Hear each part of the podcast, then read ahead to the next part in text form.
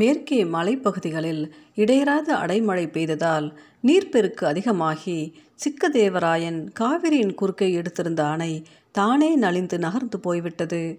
அப்போதிருந்த பயங்கரமான வெள்ளப்பெருக்கில் சிக்கதேவராயன் மறுபடி காவிரியை வழிமறித்து நிறுத்தலாம் என்று நினைக்கக்கூட முடியவில்லை. காவிரி மீண்டும் தன் இஷ்டப்படி ஓடினால் திருச்சிராப்பள்ளி தஞ்சை பகுதிகளில் காவிரியில் வெள்ளம் இரு கரையும் நிம்மர ஓடியது. வறட்சி தவிர்ந்தது. உழவர்களின் துயரம் ஒழிந்தது. இதனால் மைசூரின் மேல் படையெடுப்பது என்ற திட்டம் கைவிடப்பட்டது. ஆனாலும் காவிரி நீர் பிரச்சினை காரணமாக திருச்சிராப்பள்ளிக்கும் தஞ்சைக்கும் ஏற்பட்ட ஒற்றுமை மட்டும் தொடர்ந்து நீடித்தது.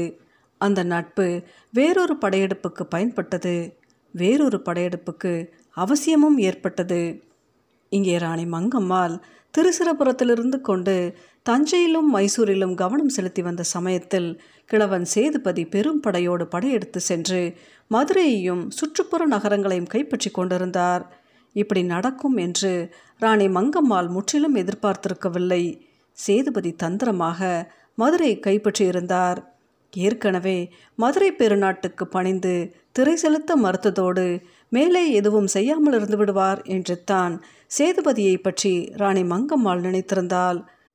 புதிதாக விரோதங்கள் எதையும் வளர்க்க மாட்டார் என்று அவள் எண்ணியிருந்ததற்கு மாறாக அவர் மதுரை நகரையும் சுற்றுப்புறங்களையும் மறவர் படையோடு வந்து ஆக்கிரமித்தது அதிர்ச்சி அளிக்கக்கூடியதாக இருந்தது.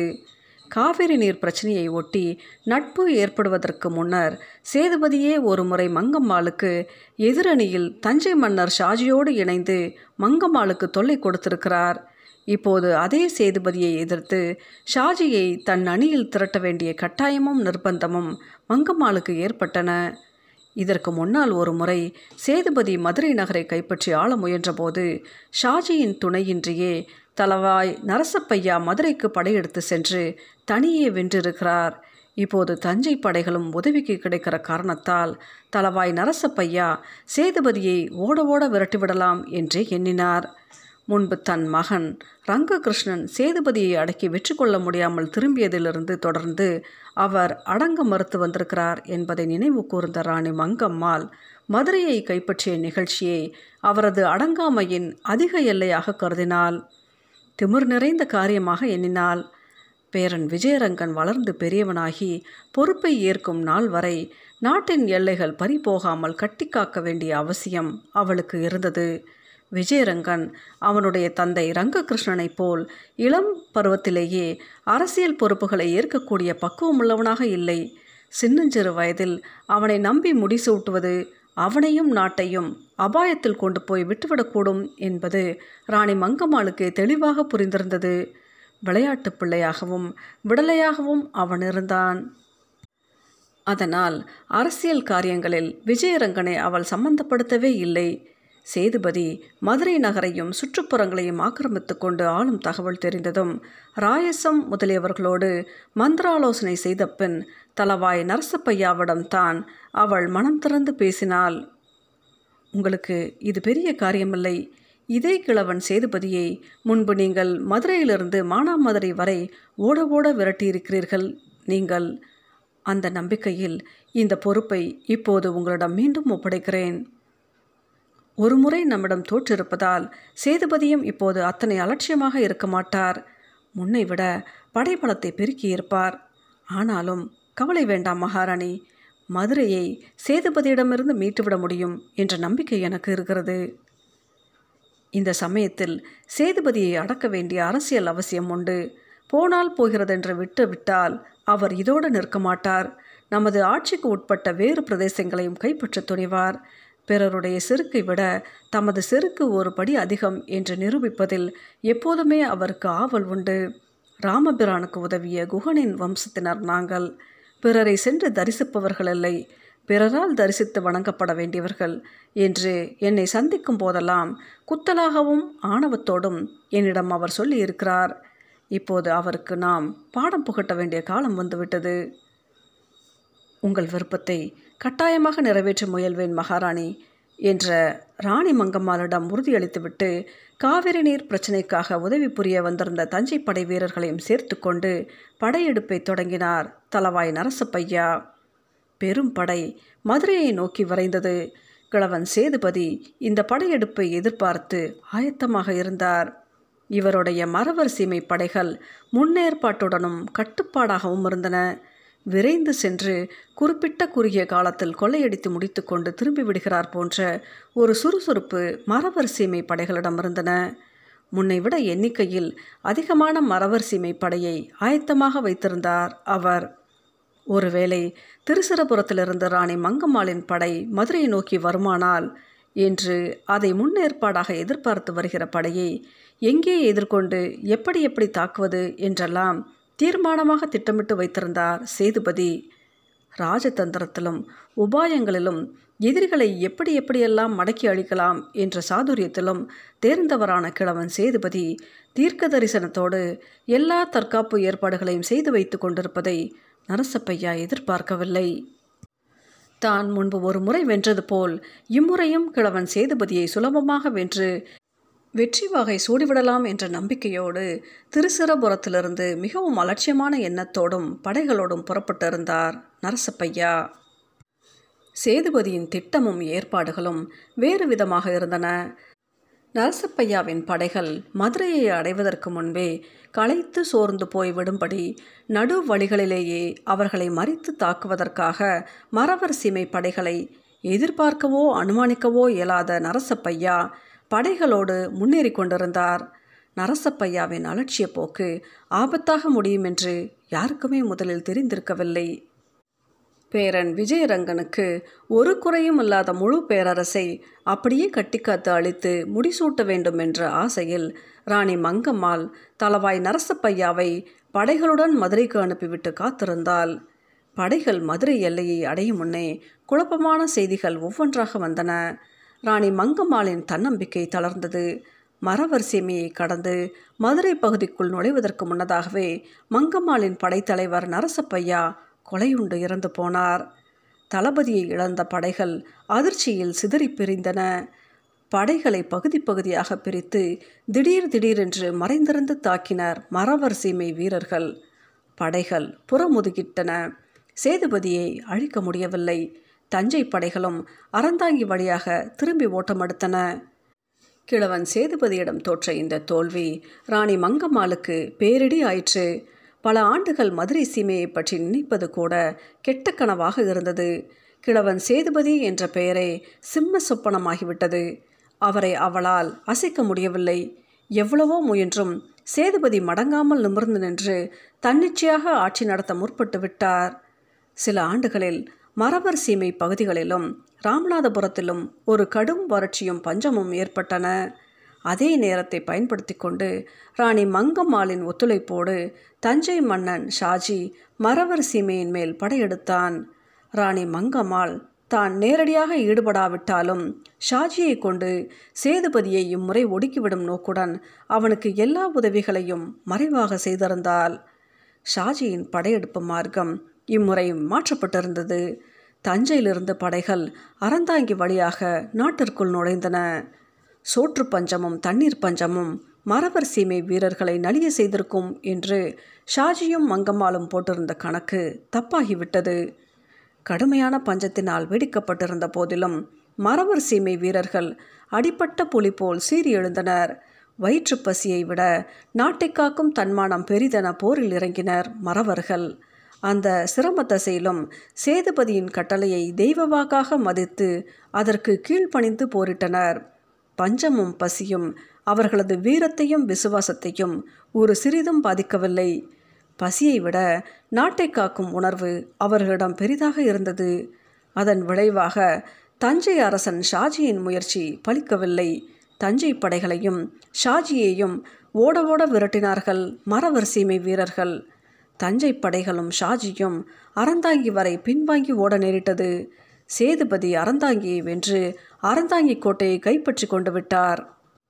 தனக்கு ஓயாத தொல்லை கொடுத்து வந்த பல எதிரிகளை வெல்ல முடிந்தாலும் கிழவன் சேதுபதி என்ற மூத்த சிங்கத்திடம் மட்டும் ராணி மங்கம்மாளின் முயற்சிகள் பலிக்கவில்லை. சேதுபதி அஜாத சத்ருவாக இருந்தார். ராஜதந்திரத்திலும் சரி, வீரத்திலும் சரி, போர் முறைகளிலும் சரி அவரை வெல்வது மிகவும் அரிதாக இருந்தது. அவருடைய சுட்டு விரல் எந்த திசையில் எப்படி அசைகிறதோ அப்படி நடந்து கொள்ள மறவர் நாடு முழுவதும் ஆயத்தமாக இருந்தது. மறவர் நாட்டிலிருந்து இந்த கட்டுப்பாடும் விசுவாசமும் சேதுபதியின் வலிமைகளாக அமைந்திருந்தன. அவரை யாரும் எதுவும் செய்து வீழ்த்த முடியாத மூலபலம் மறவர் சீமையில் அவருக்கிருந்த செல்வாக்கில் குவிந்திருந்தது. கிழவன் சேதுபதி விஷயத்தில் இனி எதுவும் நம்மால் முடியாது என்ற முடிவுக்கு வந்திருந்தால் ராணி மங்கம்மாள் தோல்வியை அவள் ஒப்புக்கொள்ள வேண்டியதாயிற்று. கிழவன் சேதுபதியை தானோ மற்றவர்களோ வெல்ல முடியாது என்பதற்காக கவலைப்பட்டதை விட வேறொன்றிற்காக அவள் அதிகம் கவலைப்பட வேண்டியிருந்தது. சாம்ராஜ்யத்தை விஸ்தரிக்க முடியவில்லையே என்று கவலைப்படாவிட்டாலும் இருப்பதை படிப்படியாக இழந்துவிடக்கூடாதே என்ற கவலை முதன்முதலாக அவள் மனதில் இப்பொழுது மேலெழுந்து வாட்டத் தொடங்கியது. பேரன் விஜயரங்கனின் வளர்ச்சியில் எந்த தனித்திறமையையும் காண முடியாமல் இருந்தது வேறு அவள் மனவாட்டத்துக்கு காரணமாயிற்று. ராயசம அச்சையாவே தலவாயானார். மறவர் நாடு தனி நாடாக சுயாதீனம் பெற்று நிமிர்ந்து நிற்பதை அவர்கள் சிரமத்தோடு ஜீரணித்து கொண்டு வாளாயிருக்க வேண்டியதாயிற்று. வயதாக வயதாக கிழவன் சேதுபதியின் வீரமும் பிடிவாதமும் அதிகமாயிற்றே அன்றி குறையவில்லை. நினைத்ததை முடிக்க முயலும் பொழுது சேதுபதியின் விழிகளில் வீரக்கணல் தெரித்தது. இந்த சமயத்தில் கிழவன் சேதுபதியின் பங்காளி ஒருவரை பிரிட்டோ பாதிரியார் மதம் மாற்றி கிறிஸ்தவராக்கியதில் மறவர் சீமையில் பெரும் புயல் வீசியது. சேதுபதி சீறி எழுந்தார். அதன் விளைவுகள் மிகவும் பயங்கரமாக இருந்தன. கிழவன் சேதுபதியைப் போலவே அரசுரிமை வாரிசுகளில் ஒருவராக இருந்த தடியத்தேவர் என்பவரை ஜான் டி பிரிட்டோ பாதிரியார் முயன்று கிறிஸ்தவராக மதம் மாற்றிவிட்டார். போர்ச்சுகலுக்கு போய்விட்டு திரும்பி வந்தவுடன் அவர் செய்த மதமாற்றங்களில் இது மிகவும் பெரியதாகவும் சர்ச்சையை கிளப்பக்கூடியதாகவும் அமைந்தது. இம்முறை பிரிட்டோ பாதிரியாரும் தாம் இதற்கு முன்பு செய்தது போல் தயக்கமோ பயமோ இல்லாமல் தமது உயிரையே இழந்தாலும் பரவாயில்லை என்கிற அளவு துணிச்சலுடன் மதமாற்ற முயற்சிகளில் தீவிரமாக இறங்கினார். ராமநாதபுரத்து மறவர் சீமையை சேர்ந்த இந்துக்களின் எதிர்ப்பை கூட அவர் பொருட்படுத்தவில்லை. கிழவன் சேதுபதிக்கு பிறகு அல்லது அவர் உயிருடன் இருக்கும் பொழுதே ஆட்சி தடியத்தேவருக்கு கிடைக்கும்படி செய்யப்படும் என்ற ஆசை வார்த்தைகளும் கிழவன் சேதுபதி மேலிருந்த வெறுப்புமே தடியத்தேவர் கிறிஸ்தவத்தை விரும்பி ஏற்க செய்திருந்தன. ராமநாதபுரம் மன்னர்களுக்கு பல மனைவியர் இருந்ததினால் அரசுரிமை வாரிசுகள் என்று சிலரே தகுதி பெற்றனர். அந்த சிலரில் கிழவன் சேதுபதி பட்டம் ஏற்றிருக்காவிட்டால் தடியத்தேவர் தான் பட்டம் ஏற்றிருப்பார் என்கிற அளவிற்கு நெருக்கமாக இருந்தும் அவரது வாய்ப்பு தவறி போயிருந்தது. தடியத்தேவர் விரக்தியோடு இருந்தார். அத்தகையவரை தேடி பிடித்து கிறிஸ்தவராக்கிய ஜான் டி பிரிட்டோவின் செயல்கள் கிழவன் சேதுபதிக்கு பலத்த சந்தேகங்களை உண்டாக்கின. ஆட்சியை அபகரிப்பதற்கான சதியோ என்று கூட இதனை பற்றி கிழவன் சேதுபதி நினைத்தார்.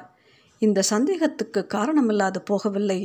கிழவன் சேதுபதி மறவர் சீமையின் ஆட்சி பொறுப்பை ஏற்றிருக்காவிட்டால் தடியத்தேவர் தான் அதை ஏற்றிருப்பார் என்கிற அளவு நெருக்கமான வாரிசாக இருந்தார் அவர். தடியத்தேவரை மதம் மாற்றியது கிழவன் சேதுபதியை சீரியழ செய்தது. இதற்கு மற்றொரு காரணமும் இருந்தது. தடியத்தேவர் கிறிஸ்தவ மதத்துக்கு மாறும் முன் தமக்கிருந்த 5 மனைவிமார்களில் 4 பேரை விலக்கிவிட்டு ஒரே ஒருத்தியை மட்டும் மனைவியாக ஏற்க வேண்டியதாயிற்று. மற்ற 4 தள்ளி வைப்பது தவிர்க்க முடியாது போயிற்று. அப்படி அவர் நீக்கி வைத்த 4 மனைவிமார்களில் ஒருத்தி கிழவன் சேதுபதியின் சகோதரி மகளாக இருந்தாள். மணவாழ்வின் சுகங்களை அதிகம் அடையாத இளம்பெண்ணாக இருந்த அவள் தன் கணவன் தடியத்தேவரிடம் போய் தன்னை தொடர்ந்து மனைவியாக ஏற்றுக்கொள்ளும்படி கெஞ்சி பார்த்தாள்.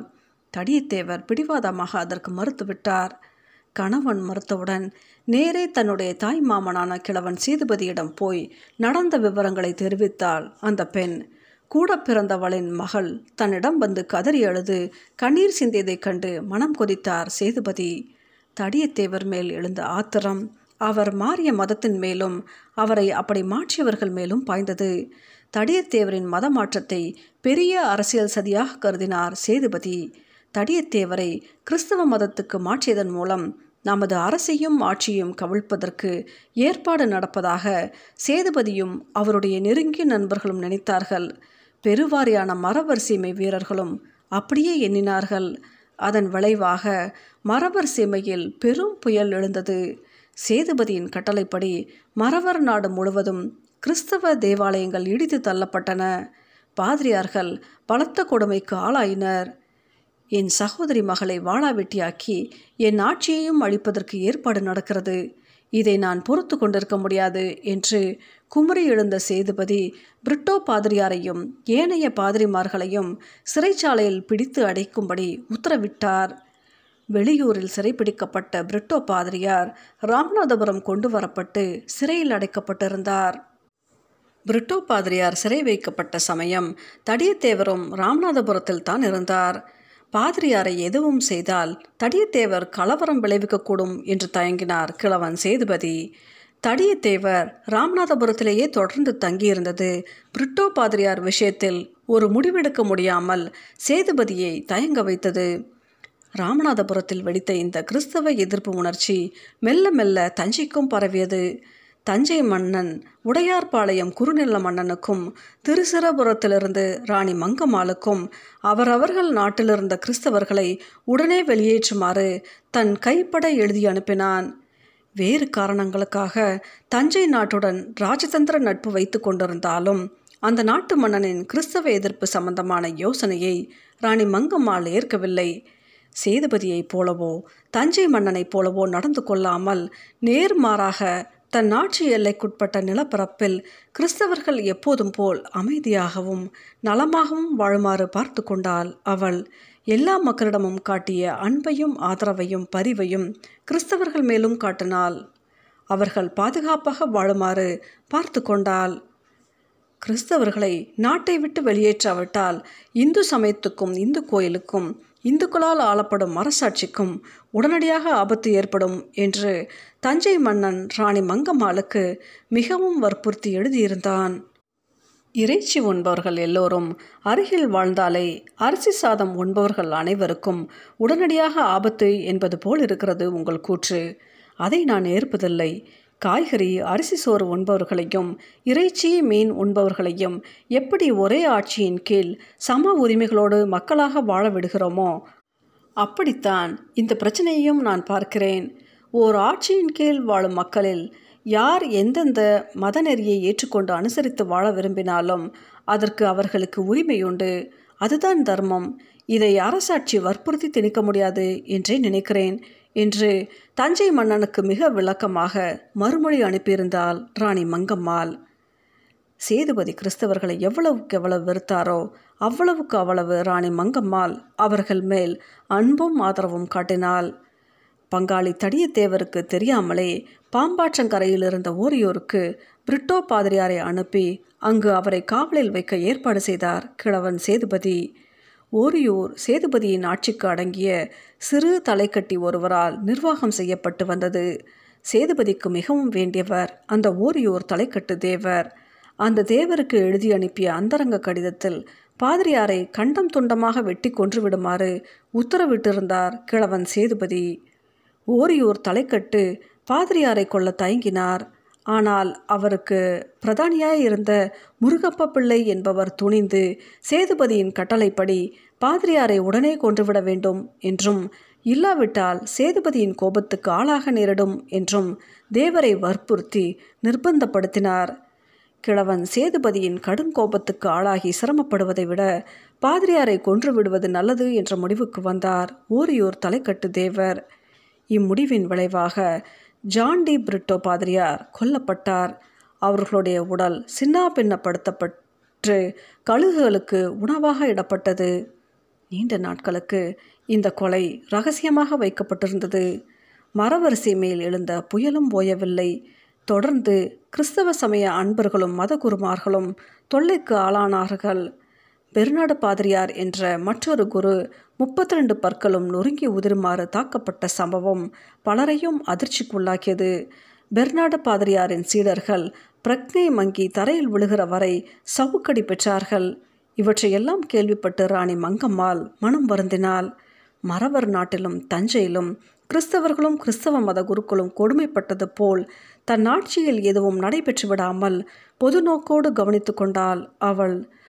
தன் சொந்த மதமாகிய இந்து மதத்தின் மேலுள்ள பற்றை விட்டுவிடாமல் கிறிஸ்தவர்களுக்கும் இஸ்லாமியர்களுக்கும் பேருதவிகளை செய்து மிகவும் பரிவுடன் நடந்து கொண்டாள் அவள். கிழவன் சேதுபதி பிடிவாதத்தாலும் கோபத்தாலும் தொடர்ந்து சிறைவாசத்தை அனுபவித்து சாவை எதிர்பார்த்து கொண்டிருந்த மெல்லோ பாதிரியார் உயிர் பிழைத்து சிறையிலிருந்து விடுதலை பெறவும் மங்கம்மாள் உதவி செய்தாள்.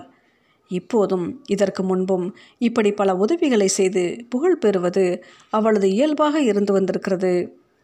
இதற்கு முன்பு ஒரு முறை மதுரையில் புச்சட் என்னும் பாதிரியாருக்கும் அவருக்கு கீழே பணிபுரிந்த உபதேசியார்களுக்கும் ஏற்பட்ட சர்ச்சையை தலவாய் நரசப்பபையா உயிரோடு இருந்த காலத்தில் அவர் மூலம் சுமூகமாக தீர்த்து வைத்து நல்ல பெயர் எடுத்திருந்தால் பள்ளிவாசலுக்கும் தர்காக்களுக்கும் கிறிஸ்தவ தேவாலயங்களுக்கும் நிறைய மானியங்களும் நிலங்களும் அளித்து பெயர் பெற்றிருந்தாள். அதே சமயத்தில் இந்து கோயில்களுக்கும் எண்ணற்ற அறங்களை செய்திருந்தாள். மங்கம்மாள் கிறிஸ்தவர்கள் இஸ்லாமியர்களுக்கு நன்மை செய்வதைப் போலவே இந்துக்களில் ஒரு பிரிவினராகிய சௌராஷ்டிரர்களுக்கு நியாயமான உரிமைகளை வழங்கினால் சௌராஷ்டிரர்கள் முப்புரி நூலணிந்து அந்தணர் நெறிமுறைகளை கடைபிடிக்கலாமா என்பது பற்றி எழுந்த சர்ச்சைக்கு தக்க அறிஞர்கள் மூலம் தீர்வு கண்டு நியாயம் வழங்கினாள் ராணி மங்கம்மாள். அது அவள் புகழை உயர்த்தி வளர்த்தது.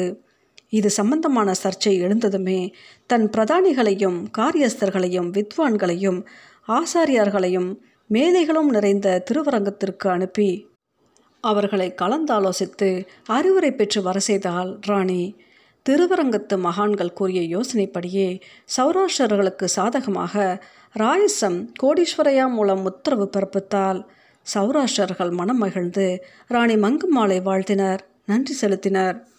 இவ்வளவு நன்மைகளுக்கும் நடுவே மங்கம்மாளுக்கு கவலையளித்த செய்தி ஒன்றிருந்தது. பேரன் விஜயரங்கனின் நிலையில் எந்த வளர்ச்சியும் இல்லை. வெறும் வயதுதான் வளர்ந்ததே அன்றி அறிவு வளர்ச்சியில் அவன் பின்தங்கியிருந்தான். இளைஞனான பின்னரும் கூட அவன் அப்படியே இருந்ததை பற்றி அவள் கவலைப்பட்டு உருகினாள். சில சமயங்களில் அவளையே எதிர்த்து பேசவும் அவன் தயங்கவில்லை. முரட்டுத்தனமாக பழகினான். அவன் சிறு குழந்தையாக இருந்தபோது வண்டியூர் தெப்பக்குளத்தின் மைய மண்டப கோபுரத்திலிருந்து தன்னை கீழே பிடித்து தலைக்குப்புற தள்ளுவது போல் தான் கண்டிருந்த கெட்ட சொப்பனம் இப்போது அடிக்கடி அவளுக்கு நினைவு வந்தது. ராயசம் பொறுப்பை கோடீஸ்வரையாவிடம் ஒப்படைத்துவிட்டு தலவாய் ஆகியிருந்த அச்சையாவும் ராணி மங்கம்மாளும் அரசியல் விஷயமாக தனியே அமர்ந்து பேசிக்கொண்டிருந்த போது ஒரு சமயம் விஜயரங்கன் அந்த பக்கமாக வந்தான்.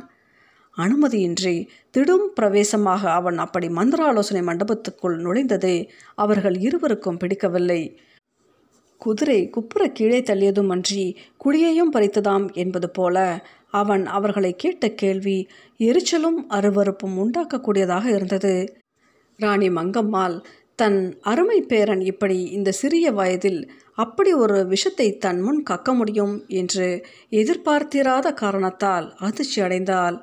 அச்சையா அவன் கூற்று கேட்டு கூச்சமும் அருவறுப்பும் அடைந்தார். அன்றொரு நாள் அரண்மனை நந்தவனத்தில் அதிகாலை இருளில் பணிப்பெண்கள் தங்களுக்குள் ஒட்டு பேசியதை இன்று வெளிப்படையாகவே தனக்கும் அச்சையாவுக்கும் முன்னால் விஜயரங்கன் பேச கண்டாள் ராணி மங்கம்மாள். முதலில் பணிப்பெண்கள் மத்தியில் முளைவிட்ட ஓர் அபவாதம் இப்போது தன் பேரன் வரை பரவியிருப்பதைக் கண்டு அதிர்ச்சி அடைந்தாள் அவள். பனைமரத்தின் கீழே நின்று ஒரு களையத்தில் பசுவின் பாலை குடித்தாலும் உலகம் அதை நம்பாது என்று மெல்ல புரிந்தது. ராயசம் அச்சையா ஆஜானுபாகுவாகவும் அழகாகவும் கம்பீரமாகவும் இருந்தது தான் காரணம் என்று தோன்றினாலும் மனம் அதை நினைத்து பார்க்கவே கூசியது. பேரன் விஜயரங்கன் அப்பாவி என்ற நினைப்பு மாறி அவனுக்குள்ளும் விஷம் இருப்பது புரிய தொடங்கியது அவளுக்கு. மிகவும் பெரிய பெரிய ராஜதந்திர பிரச்சனைகளுக்கு கூட பதறாமல் இருந்த ராணி மங்கம்மாள் இந்த சொந்த அபவாதத்துக்கு பதறி கலங்கினாள். அவள் மனம் சஞ்சலப்படத் தொடங்கியது. சொந்த பேரனை முளைத்து 3 இலை விடாத சிறு வயதில் இப்படி அபவாதங்களையும் வதந்தங்களையும் நம்பி தன்னை எதிர்த்து கேட்கும்படி ஆகிவிட்டதே என்று வருந்தினாள். யாராவது அவனுடைய மனத்தை அப்படி கெடுத்திருப்பார்களோ என்று கூட எண்ணி கவலைப்பட்டாள். அப்படி ஒருவர் தவறாக சொல்லிக் கொடுத்திருந்தாலும் சிறிது கூட இங்கிதமும் நாசுக்கும் இல்லாமல் அவன் நடந்து கொண்ட விதம் அவளை ஆழமாக புண்படுத்தி பாதித்திருந்தது. பேரன் விஜயரங்கன் இப்படி நடந்து கொண்டதை பார்த்து மதிப்பும் கௌரவமும் நிறைந்த அச்சையா தன்னை பற்றி என்ன எண்ணிருப்பார் என்று நினைத்து மனம் குன்றி போயிருந்தாள் அவள்.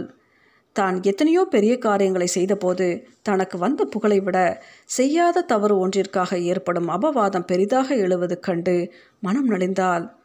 தான் செய்தவற்றில் பெரிய காரியங்கள் என தோன்றியவற்றை மீண்டும் அவள் நினைவு கூர்ந்தாள். பலவீனமான மனநிலையில் பழைய சாதனைகளை நினைத்து ஆறுதல் அடையும் மனநலிவு அப்போது அவளையும் விட்டபாடில்லை. முன்பு கணவர் சொக்கநாத நாயக்கர் காலமாகி ரங்ககிருஷ்ணன் கைக்குழந்தையாக இருந்தபோது ஆட்சி அவள் பொறுப்பில் இருந்தது. அப்போது நிகழ்ந்த மறக்க முடியாத சம்பவம் ஒன்றை இன்று அவள் நினைத்தாள். வடக்கே சந்திரகிரியிலிருந்து வந்து திருச்சிராப்பள்ளி அரண்மனையில் தங்கியிருந்தவனும் மகாராணி மங்கம்மாளுக்கு இளைய சகோதரன் முறையுள்ளவனுமாகிய ஓர் அரச குடும்பத்து மனிதன் பெரிய தவறு ஒன்றை செய்துவிட்டான். அவன் செய்திருந்தது பழிபாவத்துக்கு அஞ்சாத படுபாதகமான செயல். அதற்காக மரண தண்டனையே வழங்கப்பட்டிருக்க வேண்டும். ஆனால் நீதிமன்றமும் நீதி வழங்க வேண்டிய நீதிபதியும் குற்றவாளி ராணிக்கு உடன் பிறந்தான் முறையினன் ஆயிற்று என்று தீர்ப்பு கூறாமலே விட்டுவிட்டார்கள். குற்றவாளி தன் சகோதரன் முறையினன் என்பதற்காக ஏதாவது சலுகை காண்பிக்கிறார்களா என்பதை முதலிலிருந்தே ஒற்றர்கள் வைத்து கண்காணித்து வந்த ராணி மங்கம்மாள் துணிந்து தானே நீதி வழங்க முன் வந்தாள். ராணிக்கு சகோதரன் முறை என்பதால் தான் குற்றவாளிக்கு தண்டனை எதுவும் கொடுக்கவில்லை என்று ஊரெல்லாம் வேறு பேச்சு கிளம்பிவிட்டது. ராணி மங்கம்மாள் தானே நீதிமன்றத்தை கூட்டினாள்.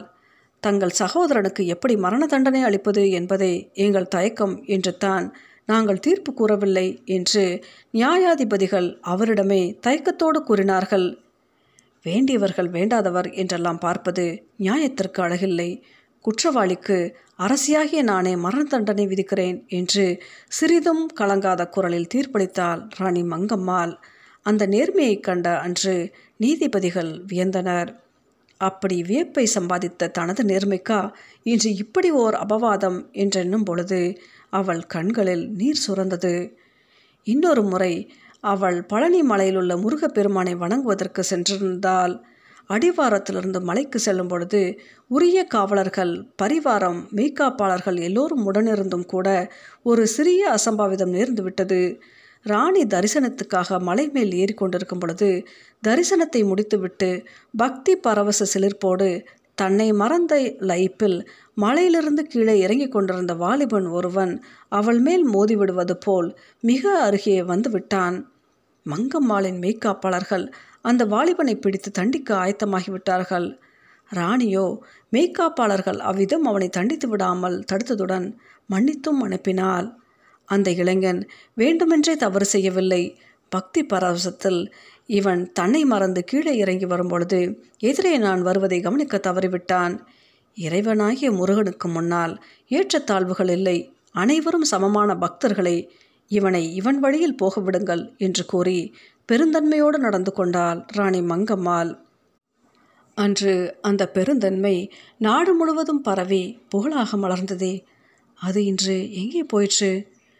முன்போர் முறை கொள்ளிடத்தில் பெரிய வெள்ளம் வந்து சில கரையோரத்து சிற்றூர்களும் அவற்றின் கோயில்களும் அடித்து செல்லப்பட்டன.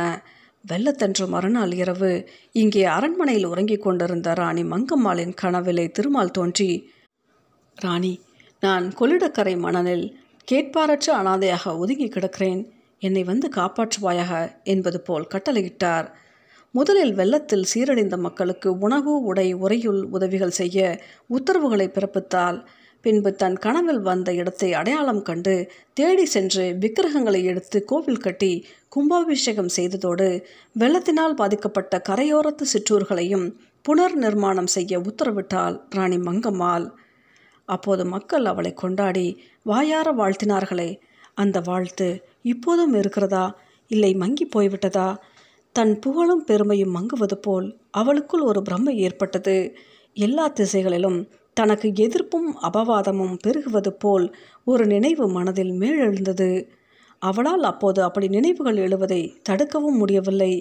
பேரன் விஜயரங்கன் தன்மேல் பரிவுடன் இல்லாததோடு வெறுக்கிறான் என்பதும் புரிந்தது.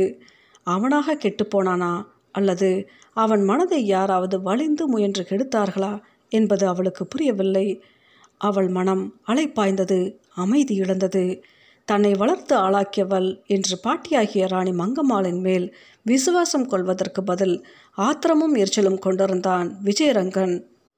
இந்த நிலையைக் கண்டு அவள் திகைத்தாள், மனம் தளர்ந்தாள். தான் செய்த எல்லா நல்ல செயல்களையும் புண்ணியங்களையும் நினைத்து மனம் குமுறினாள்.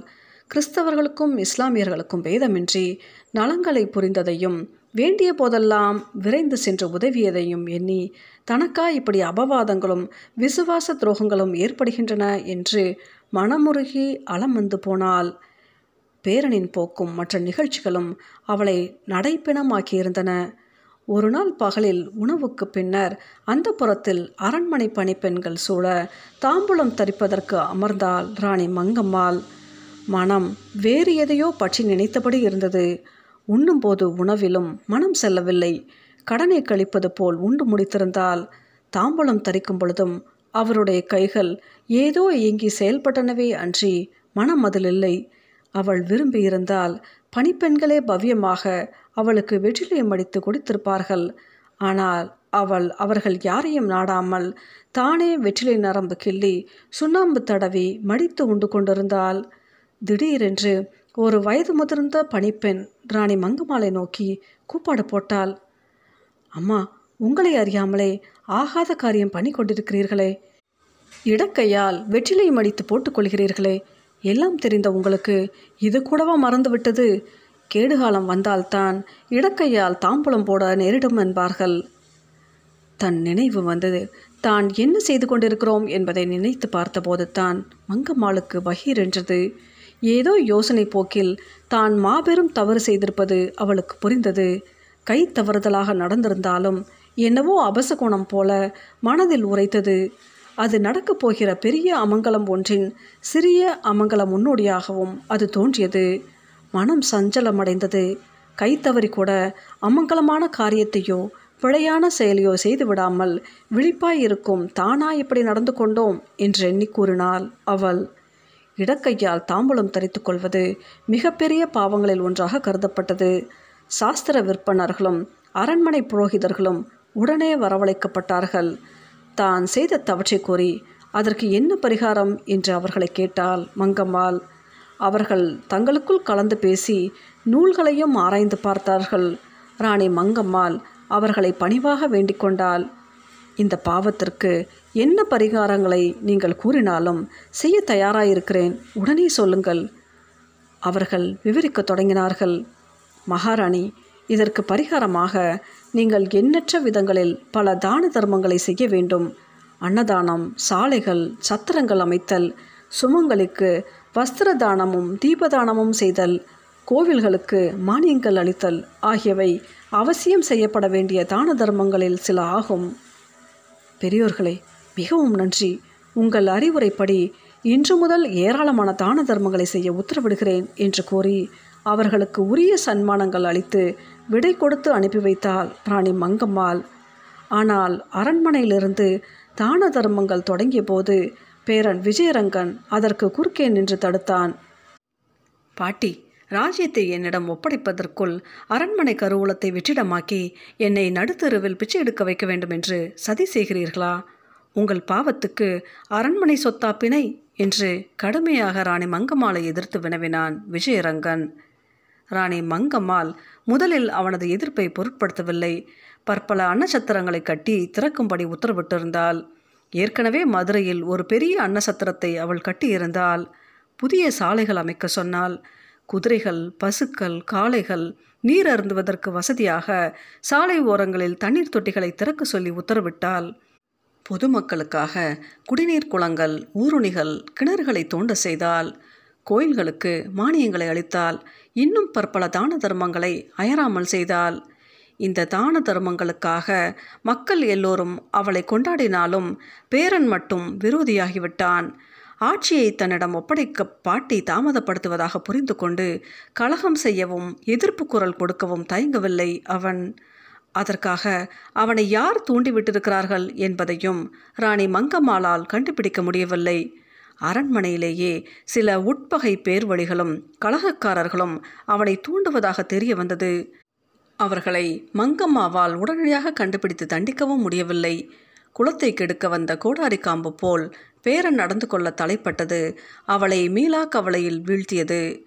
விஜயரங்க சொக்கநாதனுக்கு அந்த பால்ய வயதிலேயே தன்னை பற்றி துர்போதனை செய்கிறவர்கள் யார் யார் என்று அறிந்து அவர்களை உடன் முளையிலேயே கிள்ளி எறிய முயற்சி எடுத்துக்கொண்டாள் அவள். ஆனால் அம்முயற்சி பலிக்கவில்லை. அவர்கள் மிக ரகசியமாக செயல்பட்டார்கள். இப்படியே இன்னும் சிறிது காலம் நீ கோட்டை விட்டு கொண்டிருந்தால் உனக்கு ஆட்சியை தராமலே உன் பாட்டி உன்னை ஏமாற்றி விடுவாள். தான தர்மங்கள் செய்தே அரண்மனை கஜானாவை எல்லாம் காலியாக்கி விடுவாள் என்ற துர்போதனை விஜயரங்கனுக்கு இடைவிடாது அளிக்கப்பட்டு வந்தது. அவன் அடிக்கடி பாட்டியிடம் வந்து சீறினான், எதிர்த்து பேசினான், தர்ம சங்கடமான கேள்விகளை கேட்டான், தனக்கு உடனே முடிசூட்டுமாறு வற்புறுத்தினான், வசைப்பாடினான். பாசத்துக்கும் ஆத்திரத்திற்கும் நடுவே சிக்கி திணறினாள் ராணி மங்கம்மாள். அவளுடைய மன நிம்மதி இப்போது அறவே பறிபோய்விட்டது.